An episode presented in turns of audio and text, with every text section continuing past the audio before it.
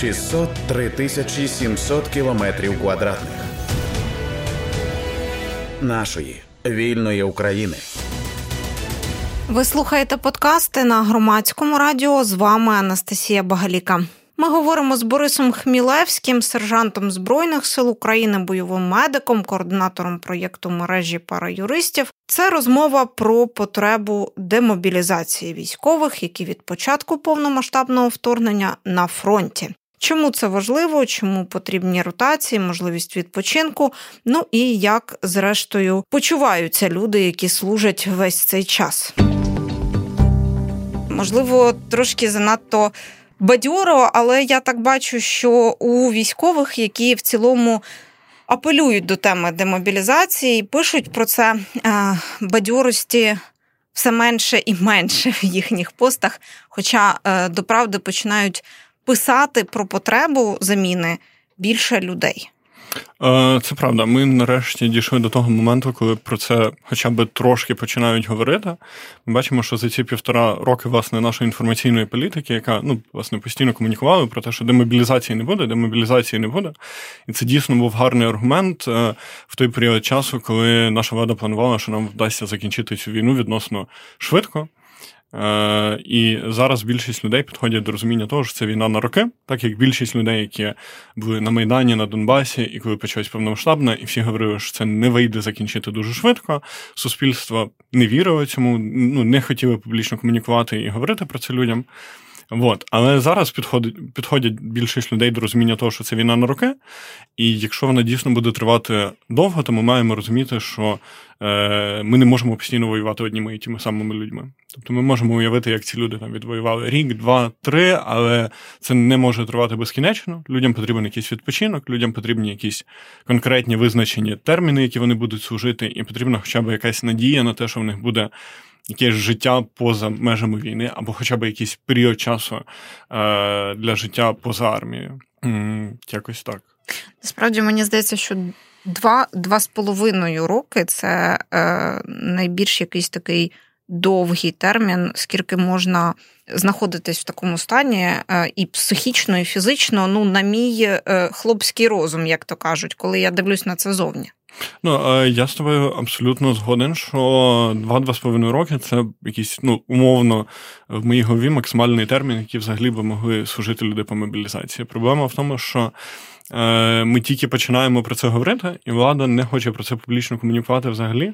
А особисто я впевнений, що Е, в довгостроковій перспективі відсутність демобілізації вона буде е, шкодити нашій обороноздатності, тому що насправді ті люди, які такий період часу знаходяться в армії, особливо якщо говорити за тих військових, які весь час знаходяться на передовій, вони не можуть бути ефективними. Вони деморалізовані, вони е, часто можуть бути розчарованими через те, що держава обіцяла їм захист, турботу і що вона забезпечить і їх, і їхні сім'ї. По результату ці люди півтора роки в армії. Абсолютно більшість з них втратили свої сім'ї, які виїхали за кордон. Вони е, там розлучаються з дружинами, е, роками не бачать своїх дітей, і при цьому держава не дає їм жодних взагалі орієнтирів, скільки це ще буде тривати, і чи буде взагалі це поза чимось. І Це викликає в людей певну е, апатію. І на противагу цьому, якщо би держава змогла налагодити якусь ефективну систему демобілізації, ротації цих військових, е, це би лише сприяло обороноздатності, тому що нам треба розробити якісь підходи, які дозволять нам забезпечити сталість. Тобто ніхто не говорить, що ці військові з досвідом мають просто піти в нікуди. Просто держава має створити якісь стимули для того, щоб вони, по-перше, залишалися в армії, по-друге, поверталися в армію у якості інструкторів, у якості якихось е, інших посад, е, і щоб е, люди, яких зараз мобілізують, не настільки сильно боялися йти в армію, тому що е, ми всі говоримо про те, що немає набирати звідки нових людей, і це правда. Але е, фізично люди є, просто вони дуже бояться йти до армії, і їх можна зрозуміти, тому що коли держава тобі каже не просто, що ну ти маєш бути готовий віддати життя за державу, держава зараз каже, просто віддай життя в будь-якому форматі. Ну тобто, ти або будеш воювати в армії там максимально довго. Е, єдиний вихід зараз в армії легальний плюс-мінус це отримати якісь важкі поранення, або, або за загинути, сімейними обставинами. Або за сімейними обставинами, але перелік цих сімейних обставин постійно скорочується.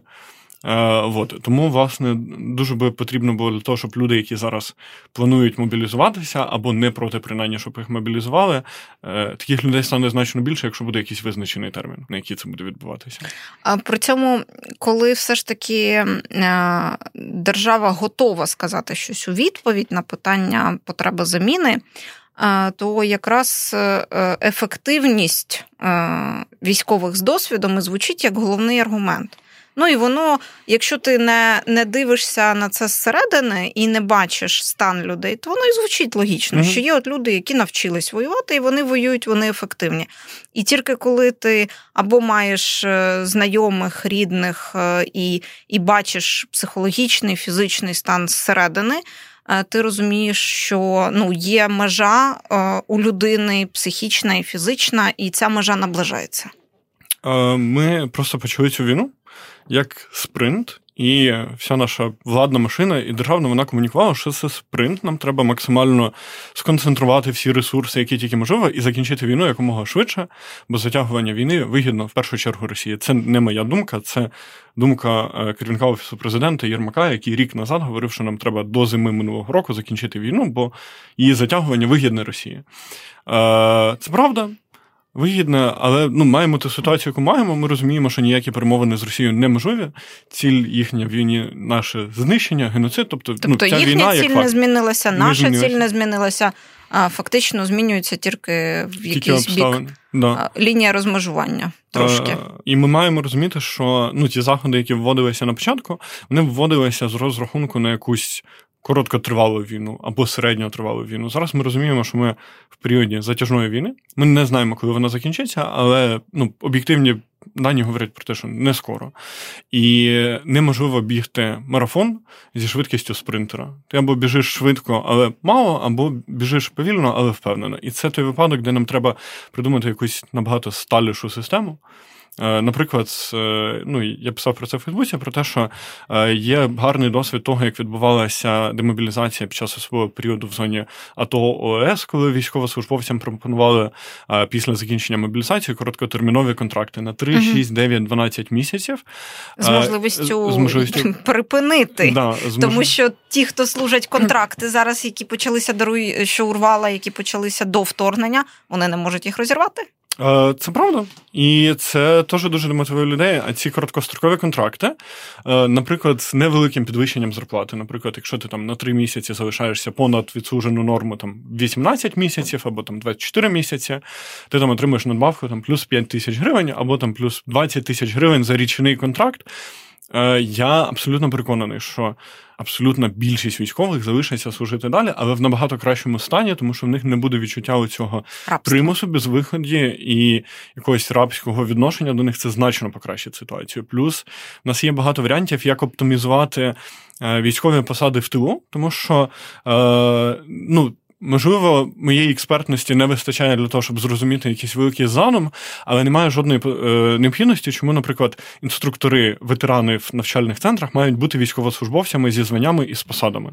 Це можуть бути цивільні посади, де люди мають робочий графік і працюють в навчальному центрі, як на роботі, викладають, передають свій досвід і знання для того, щоб вони не втрачались. І ходять додому. І ходять додому, і живуть вдома. І мають графік, і мають роботу, і не втомлюються, і мають відчуття, що вони роблять щось корисне для оборони і для країни немає жодної необхідності, чому, наприклад, посади е, штабні там діловодів, бухгалтерів, економістів, е, кадровиків, чому вони мають бути військовими. Це можуть бути цивільні посади, до яких можна залучати цивільних людей, наприклад, умовна не знаю, умовна е, жінка світового бухгалтера, яка би ніколи в житті не пішла в армію, тому що вона боїться і не хоче воювати, і не хоче мати до цього відношення. Вона би з легкістю пішла працювати бухгалтером військової частини, знаючи, що вона цивільна людина, яка просто робить бухгалтерію. Дуже часто це і є жінка, да. цивільний бухгалтер, яка опинилася просто там, де опинилася. Да. Але ну, це покращило би ситуацію, тому що це б дозволило залучати більше людей, які бояться армії з якихось причин або не хочуть служити, але є багато що робити в армії, е, не несучи безпосередньо військову службу. І це би звільнило частину людей, тому що насправді багато людей, які працюють на таких напівцивільних посадах, вони би хотіли е, працювати в чомусь більш бойовому або їздити на ротації і тому подібне. І це би вивільнило частину е, кадрів для того, щоб воювати, і для того, щоб тримати фронт. І таких заходів насправді безліч. Ми можемо придумати якісь позитивні стимули, наприклад, по результату е, того, як людина відслужила обов'язковий термін там, 18 місяців мобілізації. Це може бути, наприклад, вільний виїзд за кордон для цих людей, або якісь економічні стимули, або якісь додаткові пільги. І це би мотивувало людей приходити в армію, тому що. Тому що тому що треба мотивувати Не. насправді. Я нагадаю нашим слухачам і слухачкам з нами е, у студії громадського радіо зараз Борис Хмілевський, бойовий медик, сержант збройних сил України, координатор проекту мережі параюристів. Ну і ми е, говоримо про тему, про яку насправді говорять і військові. І цивільні з їхніх родин, які теж долучені до цієї ситуації. Тобто, коли ми говоримо про потребу мобіліза... демобілізації, ми маємо пам'ятати, що ми говоримо не про умовно одну людину на фронті, а ми говоримо про одну людину на фронті, плюс як мінімум ще одну або кілька людей в тилу, яка, які їх чекають, тому що це їхні сім'ї, і вони так само зв'язані по руках і ногах е, е, потребою чекати. І е, хочу запитати, як всередині е, військових комунікується ця історія вся? Важко. Е, важко, я не хочу викликати слухачів якогось почуття апатії, тому не буду вдаватися в подробиці, але е, ну, нікому ще не допомагало покращити його психологічний стан е, життя роками в абсолютній невизначеності, відриві від сімей, дітей і перспектив. І зрозуміло, що в багатьох є друзі, знайомі, які залишилися цивільними, е, уникнули якимось чином призову і зараз будують собі кар'єри, здобувають освіти, е, заробляють гроші. І, звичайно, у людей виникає почуття несправедливості. Не у всіх. Є частина людей, які дійсно природжені воїни, які обрали шлях воїна, які активно це комунікують там, і ну, готові на будь-які терміни, на будь-що і будь-скільки воювати, але ми не можемо переносити цей досвід взагалі на всіх, абсолютно рівняючи всіх під одну грибінку найкращих. І і не можемо казати, що умовно так от правильно, Так. і ви маєте робити Так. всі так. А якщо ви так не робите, то ви просто гімно. Е, Це дуже е, ну, те, що зараз відбувається, і те, як комунікує влада, це дуже радянський підхід, де ми вважаємо, що ну, якщо ми дамо право на демобілізацію, звільняться одразу всі.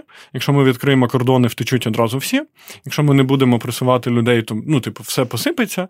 Це все виходить з тої ідеї, що люди якісь непевні, неком... ну, якісь недалекі і не розуміють ситуації, і невідповідальні. І єдиний спосіб змусити їх робити щось правильне це, Це примушувати. примусити. Але ми маємо пам'ятати, що це все ті самі люди, які в перші дні вторгнення пішли добровольцями, е, взяли добровільно до рук зброю, е, штурмували воєнкомати для того, щоб їх відправили на фронт, або навіть е, не отримавши зброю, намагалися потрапити у підрозділи Збройних сил в ТРО, куди завгодно, аби тільки захищати державу. Ми маємо пам'ятати, що це люди, які, в принципі, ну. Які втримали країну перші місяці війни, Це абсолютно правда, і це і про мій досвід, тому що мені вдалося мобілізуватися в четвертій частині, в яку я пробував, тому що я з'їздив декілька міст багато різних військоматів, чотири різних частини, тому що мене не можна було мобілізувати ні по віку, ні по е, ні по відсутності військового досвіду або кафедри. І це було дуже важко. І ну, це правда, переважно воюють люди з е, дуже високим рівнем мотивації, свідомі, і е, дуже дивно, коли в суспільстві одночасно циркулює дві тези. Ну про те, що не можна давати ніяких попусків військовим в плані там демобілізації, виїзду за кордон будь-чого, бо всі одразу втечуть, е, перестануть воювати, і ми одразу програємо. І при цьому, що ми воюємо армією вільних і найкращих, найсвідоміших людей. Ну тобто тут або або щось одне, і я схиляюсь до того, що ми таки воюємо армією вільних, вмотивованих і свідомих людей, але всім людям потрібен відпочинок коли- коли-небудь. І е, ну, в нас є гарний приклад того, як працюють е, певні послаблення для військових. Наприклад, десь приблизно півроку назад дозволили військовим їздити в відпустки за кордон. Так. Е, нормативно це врегульовано. В деяких частинах командири, які більш такі close in mind, вони не дозволяють. Ну, тому що всі втечуть. Але факт в тому, що е, в моїй військовій частині і в сусідніх з нами, і в мене є доступ до інформації загальної про ці виїзди за кордон. В нас немає випадків неповернень. Люди їдуть за кордон відпочивають, бачаться сім'ями і повертаються в армію воювати. Не просто багато, а майже всі. Тобто є випадки, коли люди затримуються трошки довше, але в цілому всі повертаються. І коли ти про це говориш з вільними людьми, які починають тобі ці високофілософські па про те, що там надо воювати до останньої краплі крові, типу там ви маєте служити, досвід. Ну, ці всі аргументи, коли е, ти ну, шукаєш купу причин, щоб не розробляти якісь конструктивні механізми. І ти кажеш, ну окей, але дивись, от військові можуть їздити за кордон вони півроку вже їздять за кордон відпочивати, просто відпустку, не до сімей. Є такі дозвіл, всі повертаються. То в чому проблема? І людина каже, такого не може бути. І ти кажеш, ну я в армії, я точно знаю, що це ну, типу, так відбувається. І все. І людина така, ні, такого не може бути, і вона просто ну, типу, закривається від цієї теми. І такі. Нагадаю, нашим слухачам і слухачкам говоримо на громадському радіо з сержантом Збройних сил України Борисом Хмілавським, і це розмова про потребу демобілізації військових, які від початку вторгнення е, на фронті. Е, мобілізовані служать. Е, також ми вже згадали історію з контрактними військовими, які після початку вторгнення не можуть розірвати свої контракти, і теж опинилися фактично в тій ситуації, коли вони Е, без строків е, е, якихось орієнтирів хронологічних перед собою, коли вони зможуть стати вільними людьми.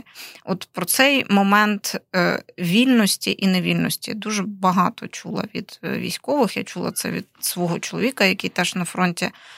Про те, що це викликає асоціації саме з рабством, на жаль, ну я би не назвав це рабством, тому що все одно ну, ми живемо в реаліях війни з е, найбільшою країною в світі, з е, сильною потужною армією, з якою боротися дуже важко. І е, те, що ми взагалі чинимо ефективний супротив, ну це типу титанічними зусиллями і заслугою нашої армії, командування людей і всіх разом. Але дійсно військові дуже обмежені в правах. І якщо мобілізовано частину військових і контрактників ще хоча б трошки чутно про те, що вони говорять, то про строковиків, яких призвали на строкову службу ще до початку повномасштабного вторгнення, які служать досі, і служать без зарплат, ну, без високих зарплат, без високих премій, без можливості жити вдома, без якихось там тривалих відпусток, і багато таких без в умовах дуже сильно обмеженої свободи, яка максимально наближена до тюремної, і там ми не чуємо їхнього голосу, тому що це переважно дуже молоді люди, які ще не встигли там вступити в університет, піти кудись на навчання, і вони взагалі третій рік просто сидять в своїх частинах. І ніхто так само не говорить про питання того, що їх же треба відпустити з ними треба щось зробити. Та, бо ну, люди потрапили на строкову службу, коли їм було 18. Зараз їм 21, і держава така, типу, ну я не знаю, що з вами робити. Да, ми вас не відпустимо ні на війну, ні на ну нікуди. Ну сидіть. Ну тобто будемо чекати. Ну е, ми в тій точці часу зараз, коли ми маємо передивитися. Е, е, всі рішення, які ми приймали на початку повномасштабного вторгнення, і відсіяти ті, які там неефективні, не потрібні зараз. Е, залишити те, що працює, і міняти підходи. І приймаючи будь-які рішення стосовно будь-якого питання, нам треба відповідати в першу чергу, чи, чи може таке рішення існувати і працювати ефективно дуже довго. Е, умовно, ну там чи може та система мобілізації і служби, яка зараз працювати там ще 10 років в такому режимі? Я ну, сумніваюся, чи може там е, чи є необхідність, щоб умовний Львів або Чернівці е, жили з комендантською годиною там ще плюс якусь кількість років в умовах зараз? Я не знаю відповіді на ці питання. Я не ну, я не знаю, для чого вона потрібна. Можливо, є якесь військове значення велике, але це треба. Ну про це треба публічно говорити і питати, для чого вона там потрібна потрібно, тому що є тилові міста, які дуже далеко від фронту, в яких немає такої нагальної потреби, щоб люди там так жили. І, звичайно, ми всі живемо в реаліях війни. Е, і ми дуже часто говоримо про те, що ми е, ну, чекаємо, коли росіяни втомляться від війни. Тільки умовний москвич, е, який живе в Москві, купує собі лавандовий раф сідає працювати з ноутбуком на якусь іноземну компанію, отримує свої гроші, бере квитки на літак, їде в аеропорт до Медєдова і сидить в Таїланді. По телевізору йому розказують про те, що все прекрасно, йому не дають доторкнутися до війни, навіть коли умовні атаки на Москву, тому що вони не врубають тривогу, максимально, щоб він не знав про те, що воно відбувається. Я от якраз хотіла сказати, що останнім часом мене тішить тільки те, що він цей умовний москвич або москвичка можуть приїхати в аеропорт до Мадідова і просидіти там цілу ніч через атаку дронів. І це вже непоганий це радує, це результат. Та, це вже непоганий результат і е, такий. Занурення в реальність трохи, але е, та це справді малувато в той час, коли е, у нас в країні до війни можна доторкнутися ем, будь-якої ночі під час повітряної тривоги, якщо твоє місто раптом стало ціллю чи дронів, чи ракет. І е, повертаючись е, до до історії з тим, що про це почали говорити, ти з цього почав, та? Mm. і ми з цього почали в цілому, що нарешті ми почали проговорювати mm. цю тему. Це вже добре, тому що коли ми почали говорити, це значить, що рано чи пізно ми дійдемо до потреби ухвалити рішення. Ну і принаймні державна машина почує те, що про це говорять. Е, ну, 9 років, 10 е, вже майже досвіду в громадському активізмі в Україні говорять мені про те, що в нас є єдиний шлях на щось вплинути, говорити, говорити, говорити, говорити, тиснути, е, здіймати цю хвилю обурення, проходити всі ці стадії отрицання прийняття зі сторони влади, коли нам будуть говорити, що це неможливо, цього ніколи не буде. Потім будуть говорити, ми будемо думати, ми будемо працювати, і через якийсь енний період часу ми до цього дійдемо. Так відбувається з будь-якими реформами, з будь-якими відставками. Так буде і з демобілізацією. Демобілізація буде. Принаймні, між війни, війною з росіянами і війною з китайцями в нас має бути десь. Демобілізація, хоча б на якийсь період часу. Е, тому ну, ми точно до цього прийдемо, і краще вже почати говорити зараз і придумувати якісь адекватні, гарні структуровані рішення, які дозволять нам робити це не з, е, без шкоди для обороноздатності, не просто без шкоди для обороноздатності, а з користю для неї, щоб це лише посилювало нашу армію і нашу стійкість. Борис Хмілевський, сержант Збройних сил України, бойовий медик, координатор проекту мережі параюристів. На громадському радіо ми говорили про потребу демобілізації. Чому, врешті, суспільство і військові починають говорити про те, що державі слід переглянути ті правила і норми, за якими всі ми живемо від початку російського повномасштабного вторгнення? 603 тисячі 700 кілометрів квадратних нашої вільної України.